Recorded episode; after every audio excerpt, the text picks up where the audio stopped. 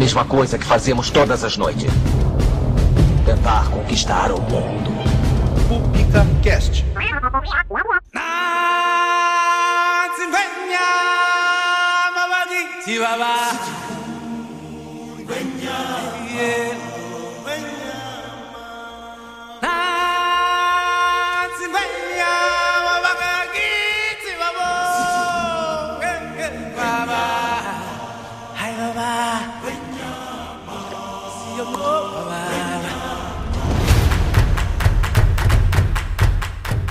Olá, queridos amigos e amigas pupiqueiros de todo o Brasil, sejam muito bem-vindos ao primeiríssimo PupicaCast, o podcast oficial aqui do Código Nerd 42. Você que já acompanha a gente no nosso site, agora tem aqui um novo espaço para acompanhar as notícias, as nossas opiniões e conteúdos mais variados em formato de podcast de 15 em 15 dias aqui para vocês neste formato mais compacto e mais coeso, né? Com o pessoal aqui bacana, com a nossa bancada fixa e alguns convidados que vocês vão conhecer ao longo dos episódios. Espero que vocês gostem e continuem conosco nessa jornada, tá bem? Mas aqui para esse primeiro episódio, vamos aproveitar aí o hype, né, de uma discussão que já gerou muito debate na internet com a estreia do filme Rei Leão. Vamos tentar aqui discutir o que é o maldito termo live action. Será que o Rei Leão pode se encaixar nessa categoria ou não deve ser encaixado? O que é,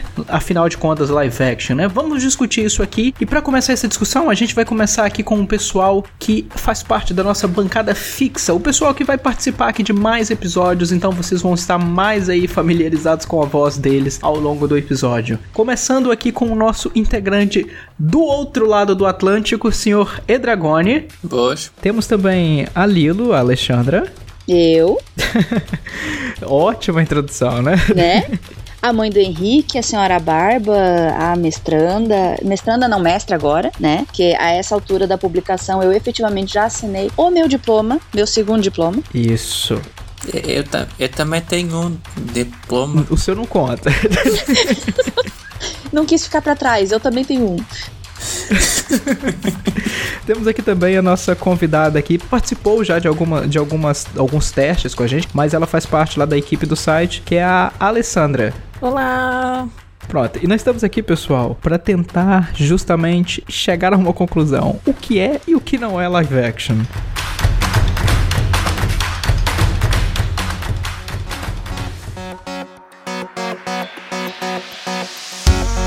A gente tem aqui na nossa pauta uma definiçãozinha rápida, só para tentar dar um, dar um contextozinho pra conversa e dar aqui uma base pra gente conversar mais sobre o tema e dar aqui os, alguns exemplos. Por exemplo, o ato real, né, que costumamos chamar na tradução literal ou live action mesmo, na cinematografia ou na videografia seria um termo utilizado para definir os trabalhos que são realizados por atores reais mesmo, ao contrário das animações clássicas que a gente vê por aí. Esse termo seria então usado para definir não apenas os filmes, mas também os jogos que fazem uso de captura de movimento através de um ator mesmo, fazendo mesmo aqueles movimentos para o personagem digital, ou então para atores e atrizes que fazem apenas a voz desses personagens. Mas, de acordo com o, o dicionário de Cambridge, o ato real poderia envolver pessoas, animais e não só modelos e imagens que são desenhadas ou produzidas por computador. Ou seja, podia aí ter aquele mix, sabe? Aquela, aquela, aquela coisa que o brasileiro sempre, sempre gosta, né? Aquela mistura. O híbrido. Exato, essa, essa. O filho de Deus. Essa confusão aí. essa confusão aí que gera tantas produções que são elogiadas ou até muitas vezes criticadas, né? Justamente por não resultar numa combinação muito boa. O que a gente vai tentar aqui é dar justamente uns exemplos, discutir um pouco sobre esses exemplos pra gente chegar aqui às nossas próprias conclusões. E é bom deixar logo claro de início ninguém aqui é especialista em filmes, a gente só vai dar aqui o nosso pitaco. Portanto, eu vou tentar passar aqui a palavra, por exemplo, é, uh, Alexandra, O que você acha que pra você seria um, um live action? E consegue dar aí um exemplo pra você que assistiu um certo filme, não sabia que aquilo era um live action, depois é que o termo surgiu aí, que se tornou popu- popular e que você associou uma coisa com a outra? Em off, Ricardo e eu estávamos conversando antes das gravações porque tínhamos visões diferentes do que seria live action. Eu traduzi documento ao pé da letra, porque sou dessas, e aí, na minha concepção antes da conversa, eu estava considerando o live action realmente a personificação de uma figura, seja quadrinho, seja jogo ou animação, para uma pessoa real, né? Personificação. Mas, conversando com o Ricardo, que é um especialista de merda, tanto quanto eu, ou um pouco mais talvez,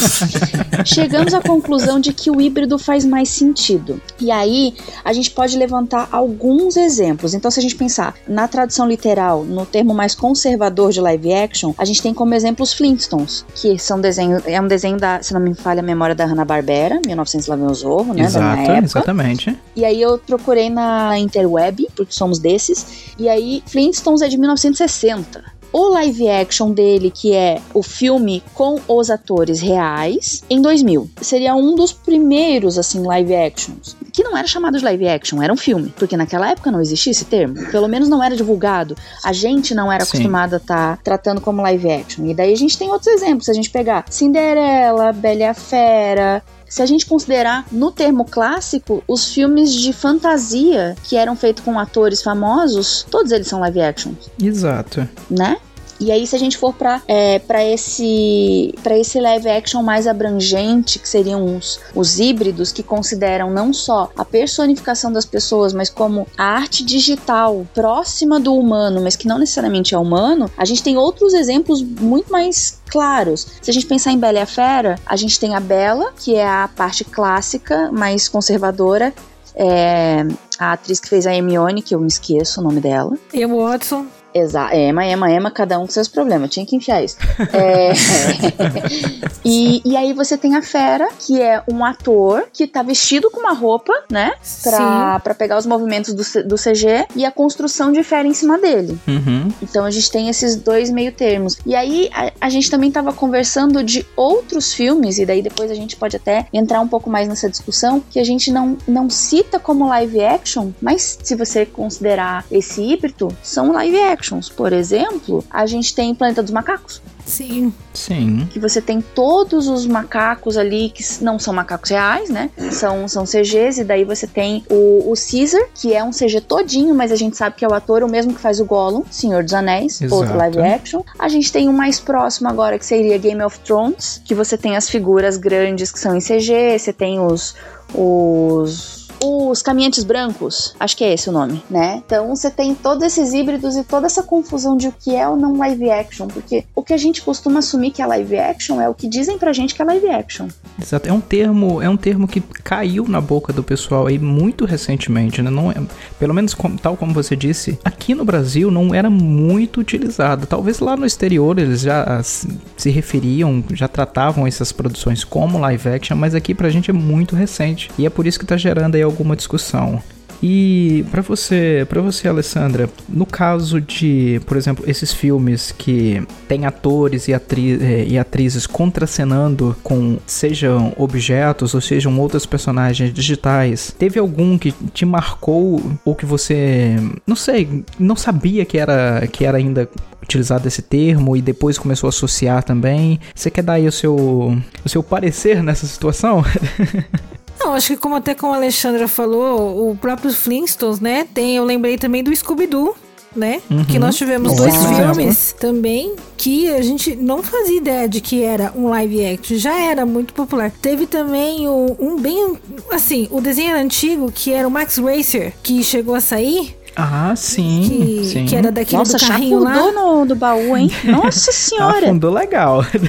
Eu digo assim, vou dizer até como desejo pessoal. Eu lembro que na época quando eu assisti esse filme, apesar de eu não gostar muito da adaptação, eu queria muito que eles fizessem uma da Corrida Maluca. Ia ficar muito legal se eles um sim. dia resolvessem fazer. Seria Ia ser ótimo. bem legal. Então, assim, eu, eu acho assim que tem esses filmes mais antigos, pro pessoal assim, um pouquinho mais velho, que eu acho assim que a gente não fazia essa ideia de live action, que era um desenho muito comum, que você ligava na televisão e assistia e não fazia ideia de ganhar vida, né? Que acho que são mais esses exemplos mesmo. Não, e é, é bacana a gente, com o tempo, conhecer esses termos para ver que existe mesmo uma tipologia, digamos assim, para esse tipo de produção, porque a gente consome tanto conteúdo. Digo, digo isso aqui, acho que em nome de todos, a gente consome tanto conteúdo, seja literário ou, sabe, de multi, multimídia mesmo, filmes, séries, jogos e etc. E é bacana a gente ver que tá surgindo essa discussão para chegar a um consenso do que é ou não live action, justamente com a estreia aí que eu acredito que tenha sido estopim para essa discussão mesmo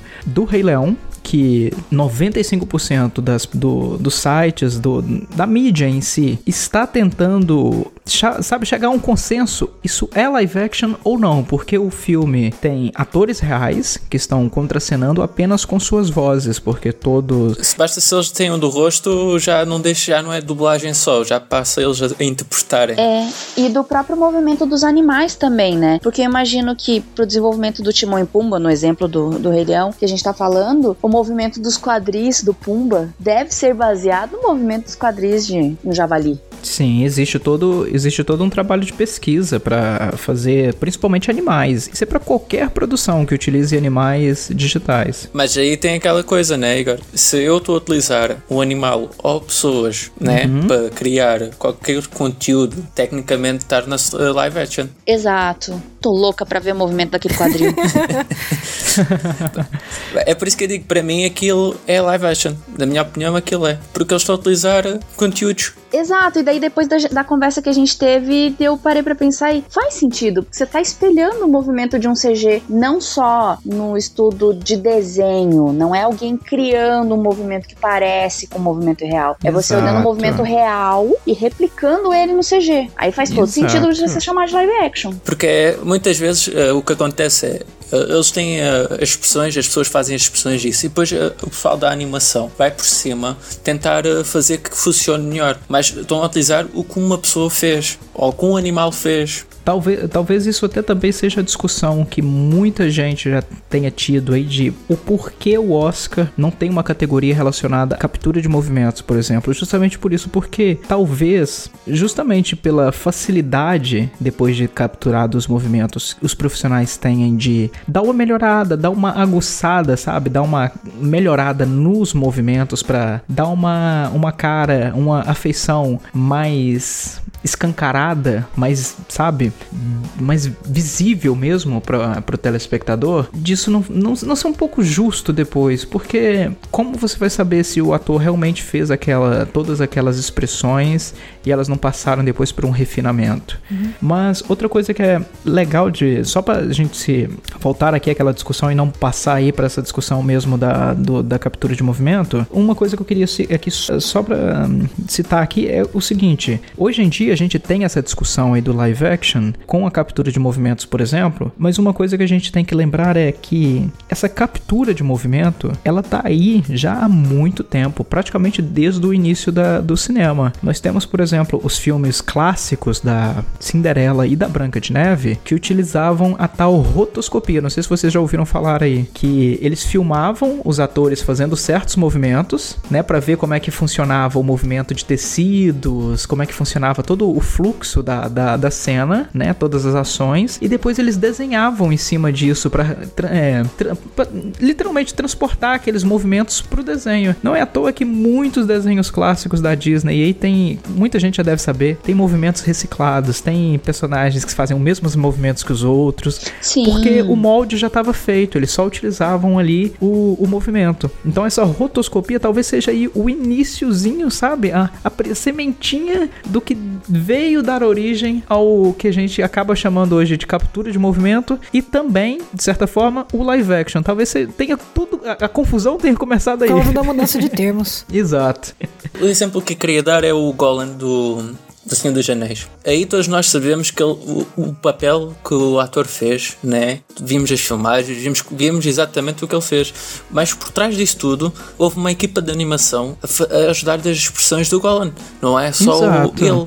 Tem- pessoas têm de fazer que aquilo dê certo. A expressão, a cara em si. Não é só o trabalho de- do ator, também tem o, o trabalho da animação. É por isso que eu digo que um live action uh, não é bem só um live action em muitos aspectos, porque quando tu começas a tratar de, de animações como, por exemplo, personagens como o Golan, tu já utilizas as duas, as duas vertentes, a animação e, e o live. Sim. A produção realmente vira aquela, aquela questão que vocês estavam discutindo aí em off, vira mesmo algo híbrido, porque utiliza diferentes técnicas, diferentes tecnologias para transformar numa, num produto. Só que no caso aqui, será que no caso dos jogos, por exemplo, seria a mesma lógica? Eu acho que sim. Então, a gente tava conversando sobre os jogos e daí eu tava, tava lembrando dos jogos do Tony Hawk. Que, né, Uhum. que é o skatista famoso que desde 1900 e Guaraná de rolha, ó eu véia, Não entrega a idade. é, todos os movimentos dos jogos são baseados em captura de movimento dele na pista de skate. Ele fez questão de todos os movimentos serem, eh, serem Uhum. movimentos que ele fazia, né? Tanto que quando ele aprendia ou desenvolvia um movimento novo, era feita a marcação, era filmado para poder ir pro próximo jogo. Mas eu- enquanto, a gente, enquanto vocês estavam conversando, eu tava aqui quietinho em off, tava pensando o meio termo entre o live action e o CG seria o mais bruto. Seria o, o stop motion, que chama? Stop motion, por exemplo, sim. né? Porque você tá baseando um movimento real em uma figurina animada com Exato. movimentos parados. É, é- seria o, meio termo da evolução. Sim, você tá, ten- tá tentando simular o real com objetos. Isso, sem, o- sem o recurso de CG. Depois você pode até colocar o CG pra fazer um movimento mais fluido. Mas os Sim. movimentos, né? Tanto que eu tava lembrando esses tempos que eu tava vendo no Facebook, aquelas lembranças, um vídeo em que um, o produtor do Estranho Mundo de Jack tinha uma caixa com umas 60, 70 expressões diferentes do rostinho do Jack. Sim, eu, eu adoro ver esse- esses vídeos, de, principalmente de produção. É, que ele vai mudando o corpo, que o corpo é mais fácil de movimentar, até porque ele é com estrutura Uhum. metálica, mas o rosto não tem muito o que fazer, ele não vai ficar modelando com massinha Impossível. cada uma das expressões. e daí ele tem lá, com o olho aberto, olho fechado, rindo e, né, fazendo piscadinha e assim por diante. Uhum. Muito bem citado. Eu acho que sim, realmente o stop motion talvez seja aí aquela linhazinha que tá entre uma coisa e outra, porque realmente ele tenta, através de maioritariamente bonecos a, a- a base de massa de modelar ou então de outro tipo de material, tenta mesmo simular movimentos que a gente, no caso aqui, no do live action, simularia com a captura de movimentos. Ali é tudo feito na raça. Para isso também temos um- uma das questões que o fantoche Também. Fantoche. Mas, que, mas aqui é uma coisa engraçada, porque para nós, se virmos deste aspecto, pode ser live action. Muppets e Villa Sesame seriam live actions? Pá, boa pergunta. É que é aquela questão, imaginam assim, para nós até pode ser live action se virmos deste contexto, né? Mas para as pessoas que estão a, a trabalhar, não existe essa coisa de live action. Para aquilo que eles fazem é animação. E vem que vai ser animação. Mas isso é porque naquele, daquele género de trabalho não existe esta de live action e animação. Me lembrei de um brasileiro que, apesar de ser fantoche, é um live action. TV Colosso. TV Colosso, clássico. O Ricardo certamente não, não deve conhecer, não mas faço ideia. É, eram pessoas, alguns dos bonecos eram fantoches que você enfiava a mão, ok? E aí você tinha os, os bracinhos com palitinhos, mas alguns dos bonecos, por exemplo a Priscila, era uma pessoa enfiada numa roupa de cachorro, fazendo movimento e falando. né? Aham. Óbvio, tinha uma outra pessoa que fazia a voz do cachorro, o cachorro ficava falando, mas se mexia e os movimentos eram reais. E é um live action na TV aberta. Acho que eu extrapolei demais a ideia, mas ok. Exato, é o que eu ia mencionar. Porque o pessoal hoje, eu acho que tá associando muito o termo live action como se fosse uma adaptação de algo, principalmente é, literário, né? Uma adaptação Sim. de uma produção, porque é, é mais normal vir uma, uma adaptação de um livro, de um, um conto, seja lá o que for, para o cinema ou séries, etc. Mas eu acho que o pessoal tá se apegando muito a, justamente ao termo live action e adaptação. Uhum. Pelo que a gente tá conversando aqui, não tem. Tem alguma coisa a ver, mas não é aquilo que o pessoal deve considerar, né? Então, porque até porque se for assim, tem aquela animação Casa Monstro, não sei se vocês conhecem. Ela é uma animação que foi feita totalmente com captura de movimentos. Os atores usaram aquelas roupas de bolinhas, gravaram todas as cenas do filme e depois eles transformaram em animação, que você vê lá no filme. Então, esse também seria um live action. Ah, sim, sim, eu sei qual é. Eu sei qual é. A, a, a casa que. Que é até supostamente um filme de terror, né? Mas aquilo dá um. de terror não, um filme infantil, mas aquilo dá um medo. Não, então, então, porque seria esse, tipo, o Avatar mesmo, que já citou do James Cameron, que os, os seres de Pandora são filmados com captura de movimento. Você tem lá. Uhum. Temos também o filme do. que a gente estava até comentando aqui em off, do Tintin, que foi feito também com captura de movimentos, apesar de ser uma animação 3D. Porque é aquela questão, o que é animação? Animação é uma criação toda à base de desenho, sem utilizar qualquer tipo de recurso a humanos, a cães, seja o que for, para fazer a sua criação. Uhum. É isso que é animação. Então, da parte de tu estar a utilizar pessoas e animais para fazer conteúdo, né? Automaticamente vai ser live action. Porque não é, eu não estou a utilizar só o desenho, não estou só a criar aquilo de raiz. Não é como a Pixar, por exemplo, né? que eles criam os seus conteúdos à mão, aqueles pods, criam tudo, o movimento, isso tudo, não é? Acho que no caso aqui o, o, o termo animação, na verdade, seria mais relacionado à técnica do que à execução, por assim dizer mesmo. Que eu acho que a execução de tudo talvez seria essa coisa que a gente tá aqui chegando à conclusão de que é mais híbrido do que um live action mesmo, por assim dizer. Sim, é, essa é a teoria que eu propus aqui no grupo e parece que foi aceito, pelo menos até agora, não é? Temos um vencedor aí, isso. Temos- podemos fechar aqui então, né? Chegamos à conclusão. Temos um Sherlock Holmes, não é mesmo? Mas é é aquela questão, né? Porque vamos ver nos jogos, por exemplo, vou buscar a BioWare porque eles fazem mesmo os jogos deles, é tudo criado por eles, não utilizam De- pessoas. Deixa-me só, deixa só fazer aqui uma pequena interrupção. Sim. Pra você que tá aí ouvindo, aponte quantas vezes ao longo da história desse podcast esse ser vai falar da BioWare, tá bem? Só vou deixar isso no ar. Eu sei que eles estão em declínio, mas foram uma grande empresa, está bem?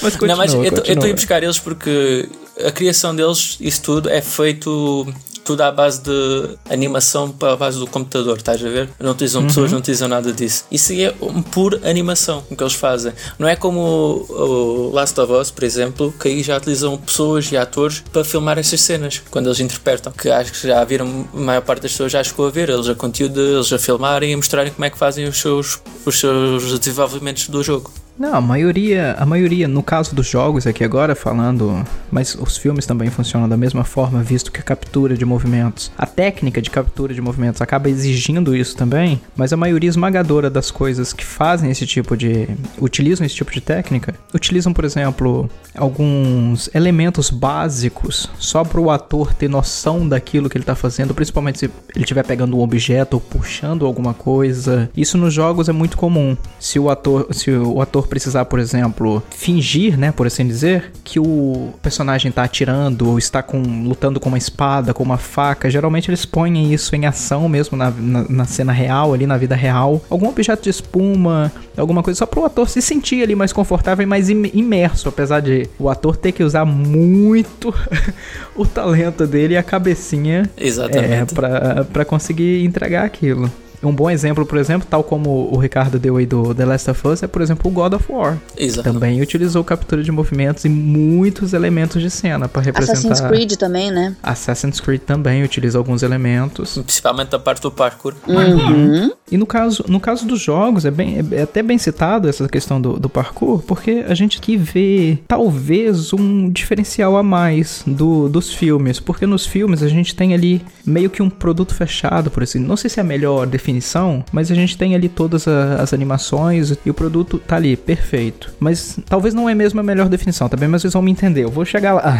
mas no caso dos jogos, por exemplo, é normal, na verdade, a gente ver que os estúdios às vezes utilizam captura de movimento para fazer algumas ações em jogo. Por mais que você esteja ali, porque o jogo é completamente interativo, né? Na maioria dos casos, alguns são limitados, mas o, o pessoal faz a captura de movimentos para pegar ali um movimento de, do personagem rolando, o movimento do personagem pulando, batendo em alguma coisa, e eles juntam todas aquelas pecinhas de forma maestral na minha opinião, e acabam formando todas as ações do personagem. E acaba que você, durante o jogo, é que monta, né? Aquele seu caminho ali, aquele seu videozinho, aquele seu roteirozinho, porque você pode fazer o que quiser com o personagem em determinados jogos. Não depende só daquilo que o ator gravou e que renderizou, foi aquilo, entendem? Porque no filme você tá ali, o movimento fixo tá feito e tá. No jogo não, no jogo você pode brincar ali com os movimentos que foram pré-gravados e variar entre um e outro. Enquanto você foi falando, eu fui visualizando o GTA. Outro ótimo exemplo. Um trabalho, inclusive, excepcional, porque envolveu muita captura de Outros que movimento. também eu penso é, por exemplo, o Call of Duty, o Battlefield, que eles também fazem Sim. muito isso. Uhum. É, Battlefield e meia-noite, me lembrei. O pessoal vai saber em breve quem é. Referências, não, vamos- não vamos falar mais nada. É, referências internas. Não, easter egg. É easter egg o termo certo. Easter egg.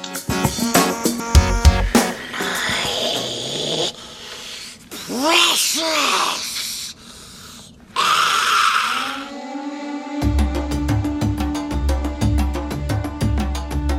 Mas a, a- eu tava me lembrando uma coisa que o Barba sugeriu. O Barba não está presente hoje porque está afônico. E vocês não vão escutar porque Farofinha vai editar o áudio. Mas no fundo dá pra escutar ele respirando de vez em quando um pouco mais forte enquanto ele joga Dash. É... Ainda tá vivo. Detalhe, é, mas ele não tá em condições de falar, por isso ele não tá partici- participando do Popica hoje. Mas ele, ele fez uma pergunta muito boa. Que assim, a gente tem animação, ou uma história, ou um jogo, e aí você tem um live action. A gente tiver um filme de pessoas normais, vou dar um exemplo das antigas, mas antigaças que eu me lembrei agora, Os Trapalhões, e posteriormente você tem uma animação com os próprios atores em desenho. Então, aí aquele filme inicial passa a ser live action? Boa, boa. O caminho, in- o caminho contrário, né? O inverso.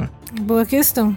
É, Barba me cogitou isso e eu pensei, putz, não sei, vou jogar no grupo. Ah, mas eles viram a animação no- do filme. É, então, eles primeiro tem os filmes dos atores, né? Com a Uhum. historinha, tudo, são os personagens, não tem nenhuma animação envolvida, até porque naquela época nem existia isso. Mas ok. Aí, uns anos depois, eles resolvem fazer desenhos, e esses desenhos são animações. Sim. Animações old school, mas são animações. Aqueles primeiros filmes passam a ser live action porque tem animações posteriores? Eu, eu acho que aí teria, teria. Talvez, se a gente for pensar aqui pelas coisas que a gente tá discutindo, né? Duas, duas Sim e não. respostas. É, sim e não. Porque aí, no caso, vai depender da, da origem que a pessoa conhece, por exemplo. Vamos supor, ah, eu conheci hoje uma animação dos Trapalhões. Aí, dois dias depois, eu vi um filme. Pô, então pra mim aquilo é um live action. Porque eu conheci depois. Mas tecnicamente ele não seria, porque o filme veio antes. Uhum. Para para mim tem aquela questão. Ah, fizeram a animação e depois voltaram a fazer outra vez a versão live action. Esse aí tem, por exemplo, os Caça-Fantasmas. Eles fizeram aqueles dois filmes Uhum. e depois eles fizeram uma, uma série animada baseada naqueles personagens. Temos as tartarugas ninjas também, que seguem o mesmo, o mesmo caminho.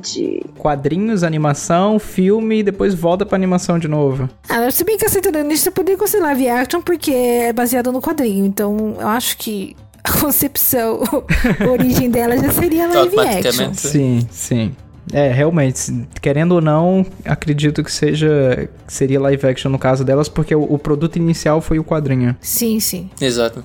Mas depois também tem aquela questão que às vezes eh, torna-se um filme e um filme torna-se um livro. Boa questão, também tem isso. Temos aí o exemplo do o The Shape of Water, por exemplo, que é o mais recente aí que eu me lembre, né? o A Forma da Água, do Guilherme Del Toro, que é, li- é filme, e ele lançou poucos dias depois o livro, que não é o melhor exemplo, tá? A ser- dado, porque tem filmes depois que viram livros posteriormente, mas no caso eles estavam trabalhando no filme e também num livro em paralelo. As produções estavam ali correndo uma do lado da outra. Mas é que chegaram em períodos diferentes pro grande público, né? Exato, foi lançado depois o livro, algum- alguns dias ou semanas, já não, já não me lembro muito bem. E o livro tem uma pegada um pouco diferente do, do filme, justamente por conta do tipo de mídia. Mas isso, isso é uma questão bem bacana também, porque existem mesmo vários filmes que depois é que viram. Porque o, o diretor ou o roteirista teve uma ideia mirabolante, falou: Ah, eu posso tirar mais um, mais um, um dinheiro daí, né? Opa, Sim. vamos fazer mais um produtinho? É, opa, meus direitos autorais tá acabando, deixa eu. Tipo Star Wars, né? Depois da saga, você faz um monte de livro pra explicar a Aham. história. Depois vem o outro e fala: não, o livro não tem nada a ver. sim, sim. Que para mim a questão é, tá, estão a ver, por exemplo, os jogos, né? Por Os jogos não são inspirados, não são casa das BDs, de, nada disso, né? Os jogos são live action porque são criações, por assim dizer. E é isto que eu quero que eu estou a pensar. Porque é que isto aqui, os livros, né? Que agora vieram num filme, fica, fica aquela questão. Ah, sim. Ah, sim, porque no videogame, por exemplo, você tem o Assassin's Creed também, ele tem livros depois. Dos Exato, videogames, também. né? Exato. Sem ser só o filme. Outro exemplo que eu tava me lembrando agora é The Walking Dead. Você começa com as HQs, aí você passa para o seriado, Uhum. você tem o livro, você vai pros videogames. Não, e detalhe, bem citado no caso do The Walking Dead, porque o The Walking Dead ainda vai um passo além. porque o The Walking Dead tem as HQs, tem a série, e depois tem a série da série. Ah, sim. Isso, e vai virar filme agora. Exato. Não, The Walking Dead extrapola todos os limites. Vamos, vamos É. encerrar a discussão por aqui.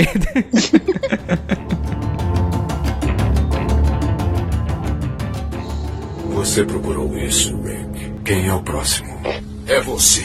O que a gente tá chegando aqui à conclusão, a gente tá aqui há vários minutos falando, e a resposta é simples, não é live action pra tudo. Talvez seria melhor utilizar o termo adaptação, né? Sim. Seria o mais ideal, porque tem coisa que se Tal como a gente citou no início, são híbridas, utilizam várias coisas, várias técnicas, tecnologias e afins, mas de certa forma acaba sendo uma adaptação, principalmente se a obra já tiver existido em uma outra mídia, não é? Eu acho assim, diria até que eu acho que filme baseado em livro e tal, eu, por exemplo, não considerei live action. Eu acho assim, por exemplo, você usar um videogame, eu vou fazer um filme, eu acho assim, você pode até considerar live action, apesar de ser uma adaptação. Mas eu não sei se num, num livro assim casaria você dizer que é live action. Eu já não consideraria, no meu caso. Não consigo ver. Mesmo que você possa fazer um desenho animado daquilo, mas não, eu não vejo como live action. Acredito que sim, porque nós temos aí exemplos como na altura que esse termo não era muito popular, né? Por exemplo, Harry Potter, Senhor dos Anéis, que são adaptações de livros, mas que o pessoal não, não utilizou ou não utilizava, né? Não sei se tem algum louco por aí querendo impor isso agora, mas não eram considerados live actions, apenas adaptações. O problema de haver eh, esta coisa de live action e, e CGI ou animação é que, vamos ver assim em questão, o filme do, do Rei Leão. De repente, eles dizem que é live action, né? Só aí estão a valorizar o trabalho dos atores. Porque o que eles representam é o trabalho de coisas vivas, animais, atores e essas coisas, né? Eh, e se depois formos dizer que é animação, de repente, só estamos a dar valor ah, à equipa de criação das animações e nisso tudo, e os atores simplesmente ficam só com as vozes, que não é o caso, que eles também deram trabalho com o corpo, com a cara, que seja com o que for, que eles trabalharam, não é? Sim. E a ideia é que está a haver ah, esta polémica, que se a gente dizer que é animação, estamos a dar valor mais à equipa de animação. Se, se a gente disser que é, é live action, estamos a dar mais valor à equipa de, dos atores. Sim, sim. Talvez se a gente for parar pra pensar realmente, um termo ou outro acabe valorizando mais um, um determinado tipo de, de profissional. É por isso que eu, digo que isto aqui não tem lógica. Para mim, isto é os as duas vertentes a juntarem-se, a colidirem-se um com o outro e criar algo novo. Para mim, isto já havia de ser uma categoria nova. Porque é, é por isso que, se dos Globos de Ouro isso, eh, juntasse estas duas categorias, não é? Eh, já conseguia estar eh, certos, certos filmes, certas coisas que não têm lugar nenhum, encontravam-se aqui um sítio para elas. Eu acho que nesse sentido ainda vai ser, ainda vai ter muita terra, muito chão pra, pela frente, tá? Porque as premiações estão começando a se abrir para certas coisas como filmes de streaming, Sim. Sabe? Estão começando a abrir as portas pro novo mercado, pra nova geração de, de conteúdo que tá vindo por aí. Essa parte de adaptações e live actions, eu acho que ainda vai dar muito o que falar até chegar no, numa premiação. E até por causa da inserção tecnológica, né? A tecnologia tá melhorando, tá capacitando coisas que antes a gente não conseguia. E eu, pelo menos, entendo, eu entendo a valorização, mas eu vejo também o live action como o personificar, mas não a pessoa em si, mas trazer para o mundo real uma figura que já existe. Aí, corroborando com o que a Ali comentou,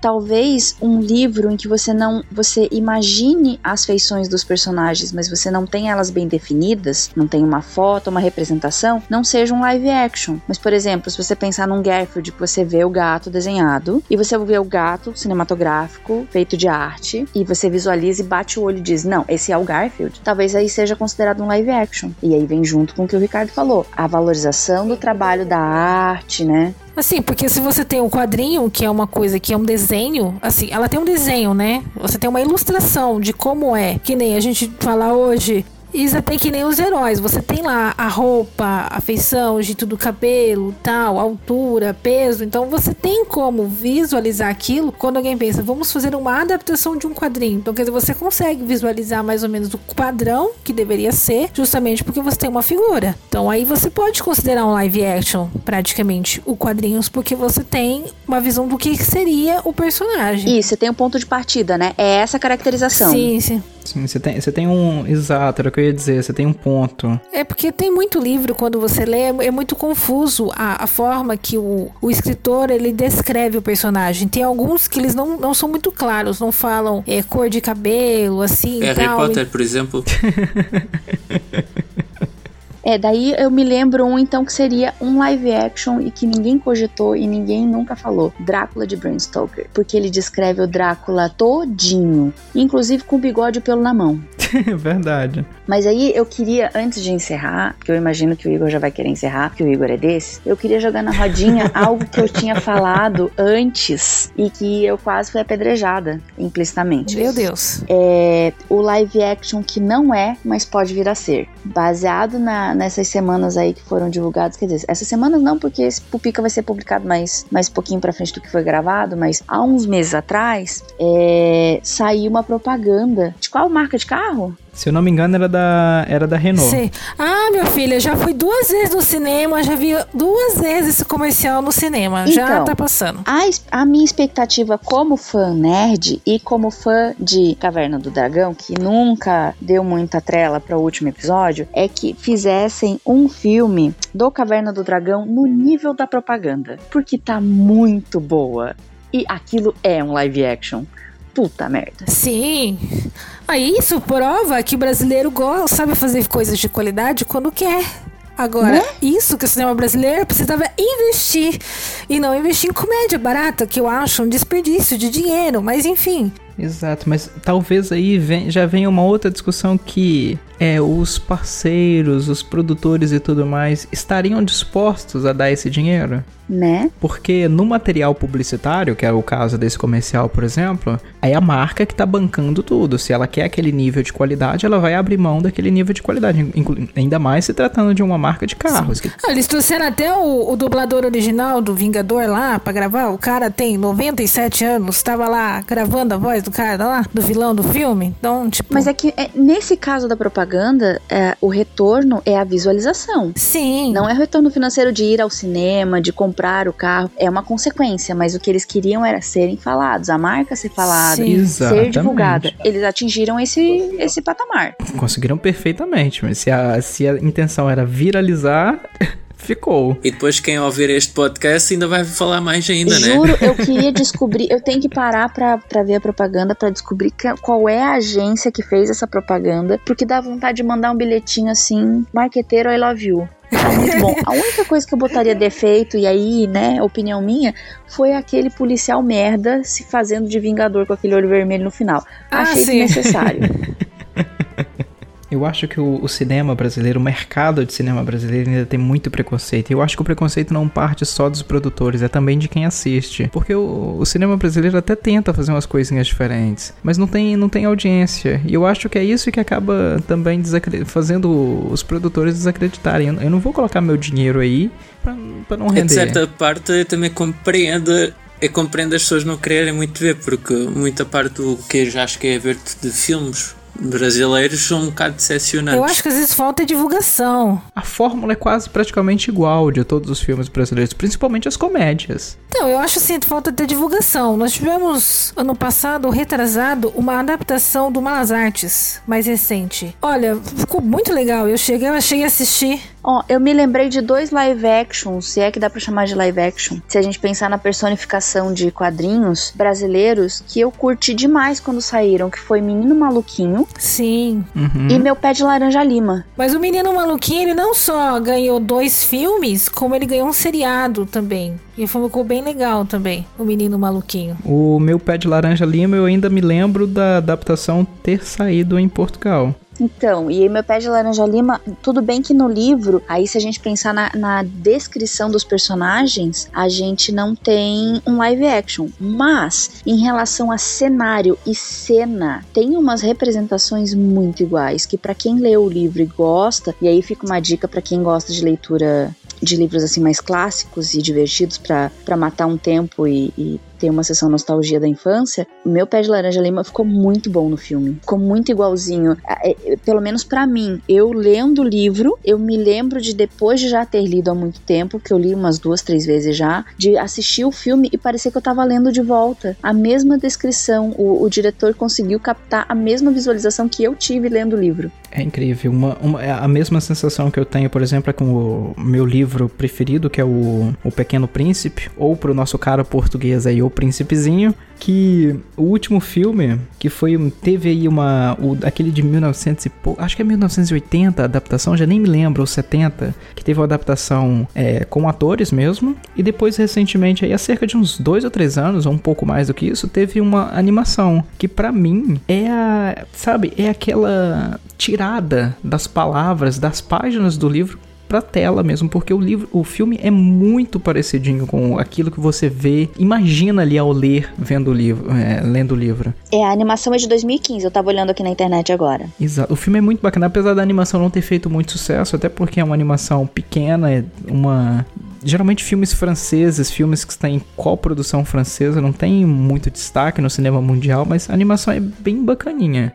É, o filme é de 74 e a animação é de 2015. Exato, e ambos são, pra quem gosta do, do, do livro, ambos são muito, muito legais de assistir.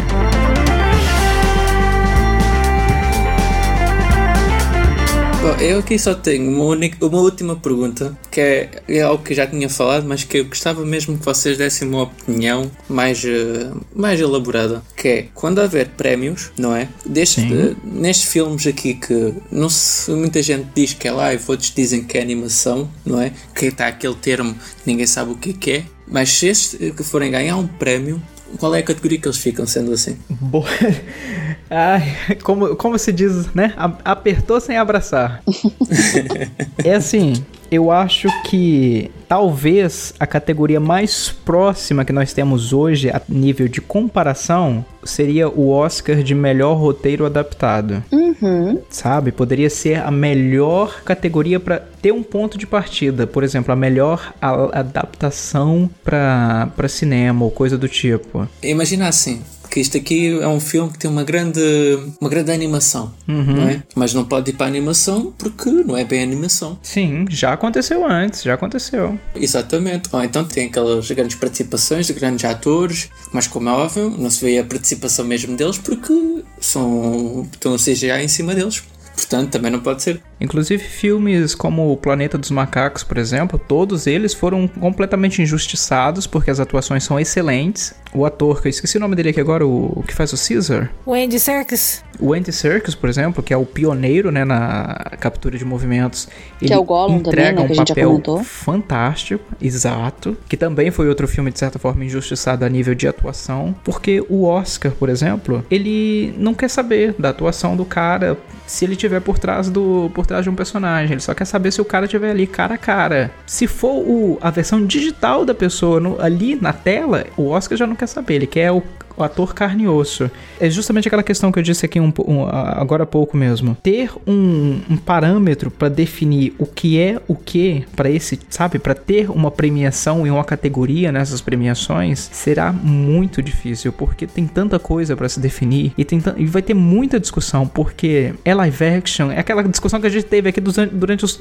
durante os 40 minutos. É live action, não é live action, é adaptação, não é adaptação. Teve interferência de animador, teve muita dedicação do ator, é- é- sabe? Tem tanta, tem tanta coisinha que eu acho que é, é isso que acaba tirando esses filmes da, da premiação.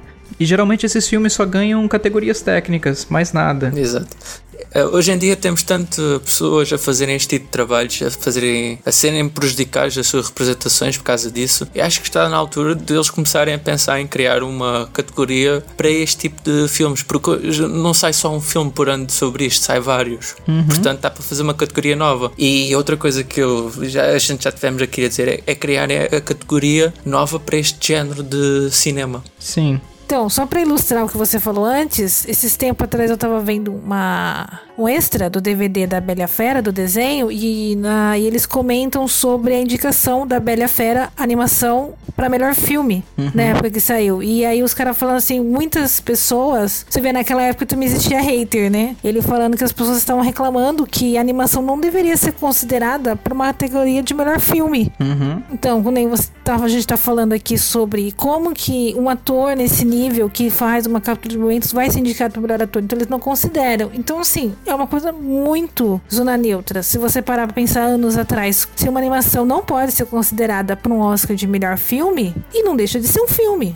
Né? Isso que o Sim. diretor falava assim, mas ele é um filme, ele é uma animação, mas ele não deixou de ser um filme. Por que, que ele não é, não é digno de concorrer? Sim, inclusive, inclusive a própria categoria de animação é bem recente. Se eu não me engano, é, do, é de 2001 ou 2002, uma coisa assim. Eu acho que isso prejudica porque acho que acaba compartimentalizando, é, compartimentalizando muito o cinema. Demais. E daqui a pouco você começa a criar várias, várias categorias e, e são praticamente a mesma coisa. É, o Oscar, ultimamente, ele tem lidado com situações adversas como o crescimento do filme dos heróis, porque eles não são dignos de concorrer a nenhuma categoria relevante no cinema. É, Então, por exemplo, eu me lembro dos Guardiões da Galáxia, chegou a concorrer para Oscar de melhor maquiagem e eles perderam pro Hotel Budapeste. É, aí nós lembramos, por exemplo, né, que Esquadrão Suicida tem um Oscar de melhor maquiagem.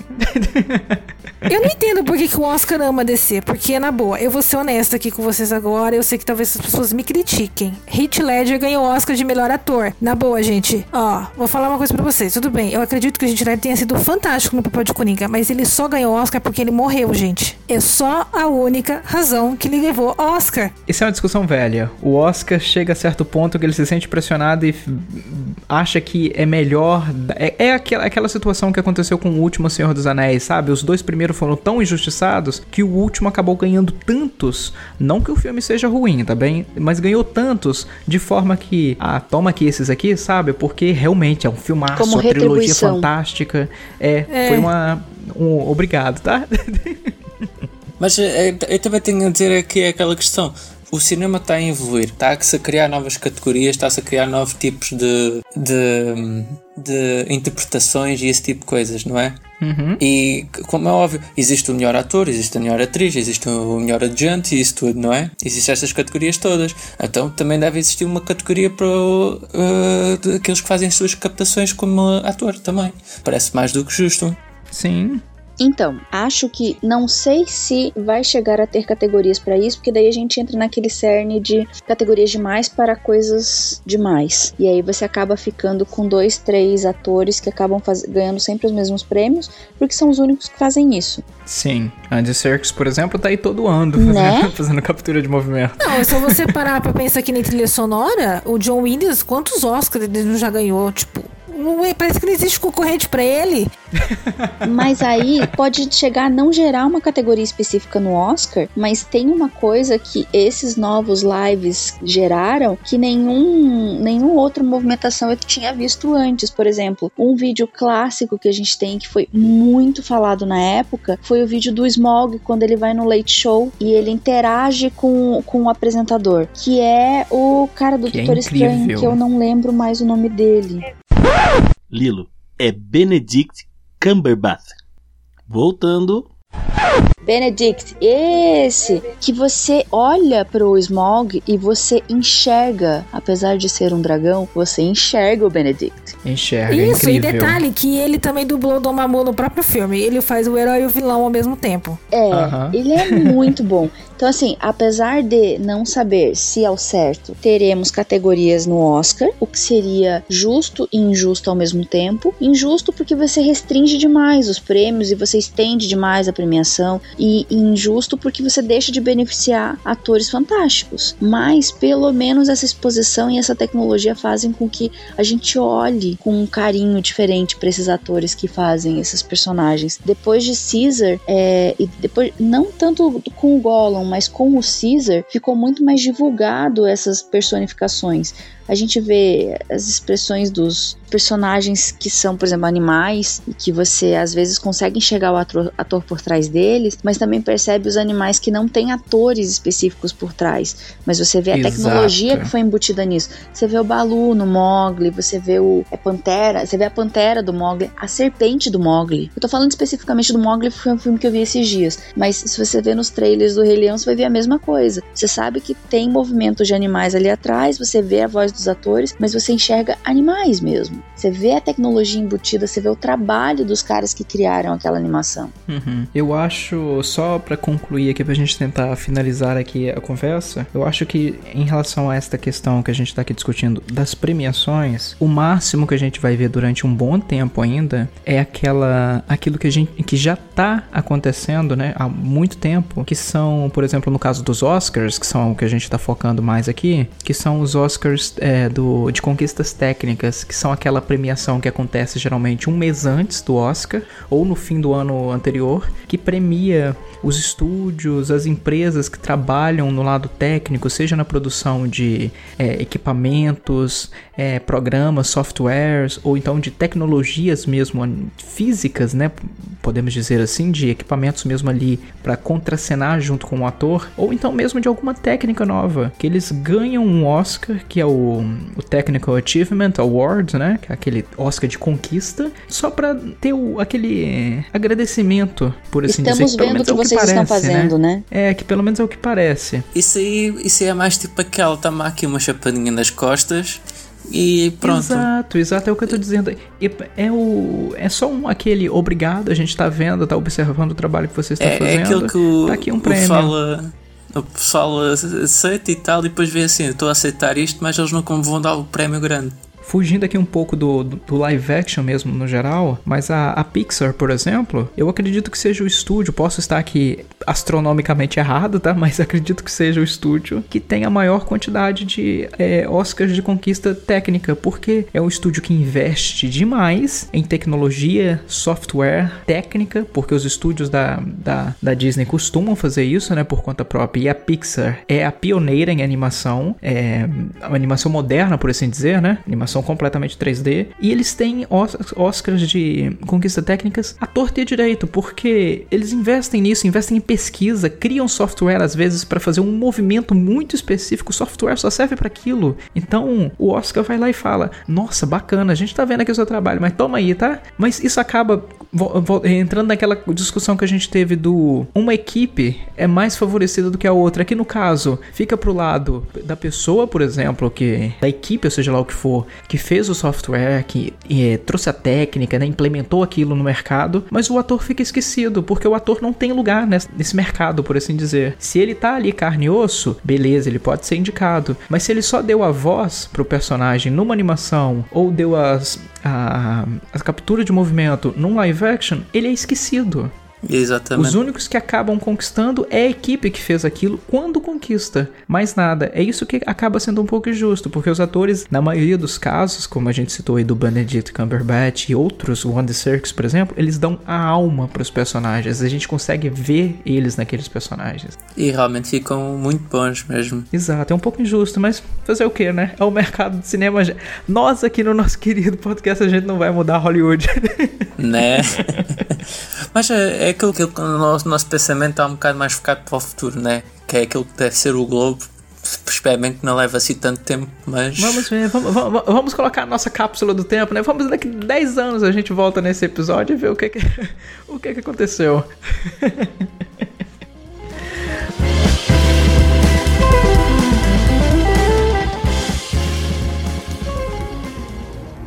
I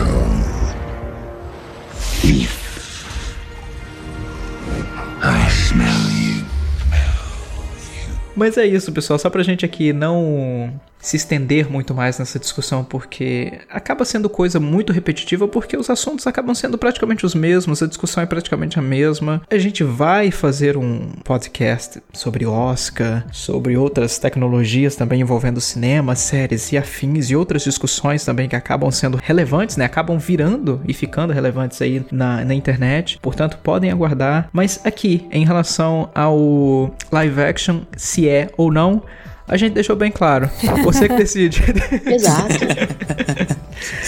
Do meu é tão simples, é, é o híbrido, meu. Cria uma categoria nova, acabem com esta palhaçada. É o mais simples de tudo. Cada um decide. Porque para mim é uma adaptação, seja lá o que for. Pro Ricardo é híbrido. Pra, pra Alexandra tem outro. Pra Alessandra já tem outro. E, e é isso. O negócio é a gente continuar batendo boca e entrando na porrada. E aí eu queria deixar uma pergunta finaleira para que os, os, os ouvintes pudessem pensar sobre isso. O mãozinha da família Adams é configurado live action? Boa pergunta essa. Nossa, depois dessa. Não vamos dormir agora por conta, pensando nisso. Depois dessa, vamos encerrar por aqui. Portanto, pessoal, espera a gente no próximo podcast que a gente vai tentar aí trazer mais uma pauta bacana pra gente gerar aqui alguma discussão. E por hoje é isso, espero que vocês tenham gostado desse episódiozinho e a gente se vê na próxima, hein? Tchau, tchau. Tchau. Falou! Tchau.